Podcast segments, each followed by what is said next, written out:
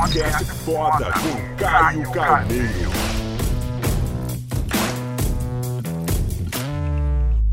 Galera, nesse vídeo eu vou falar do quarteto do insucesso. Se liga nesses quatro vilões de oportunidade. Galera, recentemente eu fui num, num, evento de um grande amigo meu. Ele trouxe algo no qual precisa ser espalhado. Então vamos lá. O quarteto do insucesso é o seguinte: o primeiro é a ansiedade. Como a ansiedade ela mata as pessoas.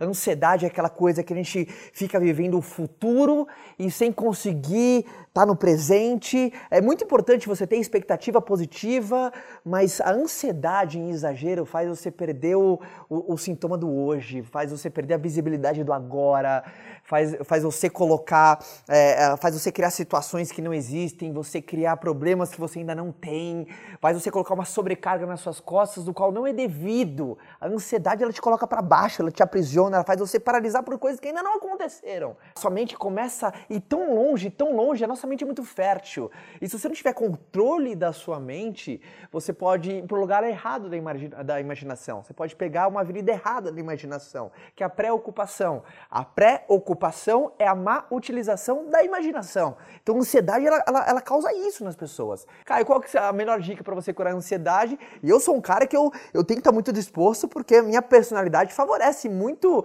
a, a, a, o aumento da ansiedade. Eu, sou, eu fico tentando controlar minha cabeça no hoje, no agora, no momento presente. Então essa é a melhor dica que eu posso te dar. O, o, o segundo do quarteto é a expectativa.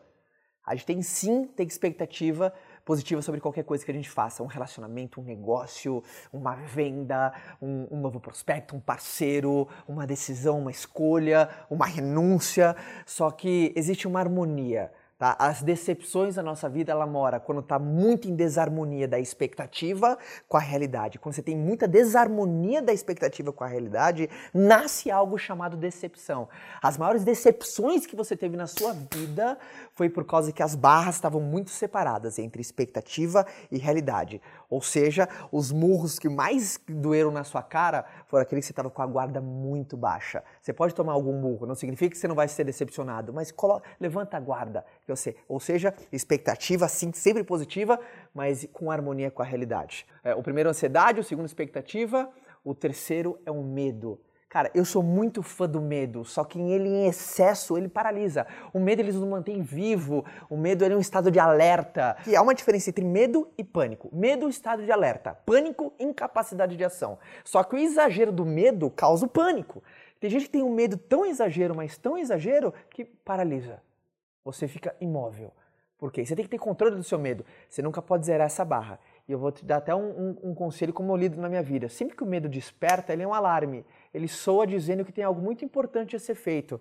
Ele sempre desperta em momentos onde tem algo muito importante de ser feito. Isso é incrível, cara. Por exemplo, quando eu estou fazendo um evento muito importante, pô, tem aquele frio na barriga, ou seja, tem aquele medo, faz eu estar em atento, faz eu me preparar, atenção máxima, eu trazer o meu melhor, eu estar tá pronto. Quando tem uma venda muito importante, sabe, uma reunião muito importante, eu tenho medo da reunião, num ponto controlado, eu me preparo, me programo, eu me planejo, eu reviso, eu estudo, eu vou para cima, só que eu não paraliso.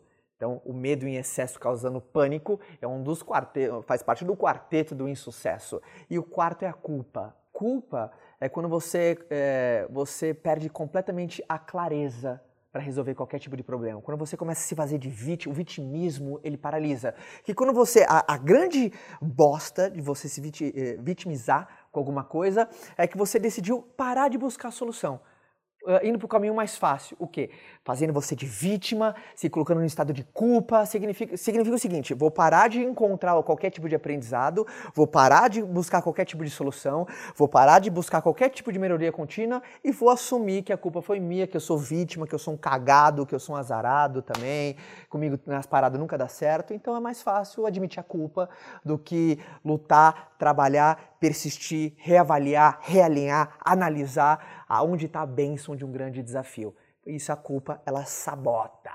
Culpa é como se fosse o contrato, onde a partir de agora eu não vou mais buscar a solução para o problema que eu estou vivendo. Acabou. Então, geralmente, quem admite a culpa, quem é, se faz de vítima, é um preguiçoso vagabundo. Tá? No sentido de não querer é, buscar é, uma solução e sempre tem, por mais desafio que esteja, tá? Não que você não erre, errar todo mundo erra, Mas se você fazer de vítima, significa errei e não quero aprender com isso. Então, muito, muita atenção com esse quarteto. A gente tem muito heróis na nossa vida, mas também tem muitos vilões e esses quatro estão soltos por aí, matando muita gente. Beleza? Se fez sentido, deixa o seu gostei, que é o meu termômetro, e espalhe esse vídeo para o maior número de pessoas para todo mundo ficar em estado de alerta. Beleza? Forte abraço a todos. Tchau. Quer continuar esse bate-papo comigo? Então vou te esperar lá no meu canal, tá? É youtube.com barra Caio Carneiro. Forte abraço, galera!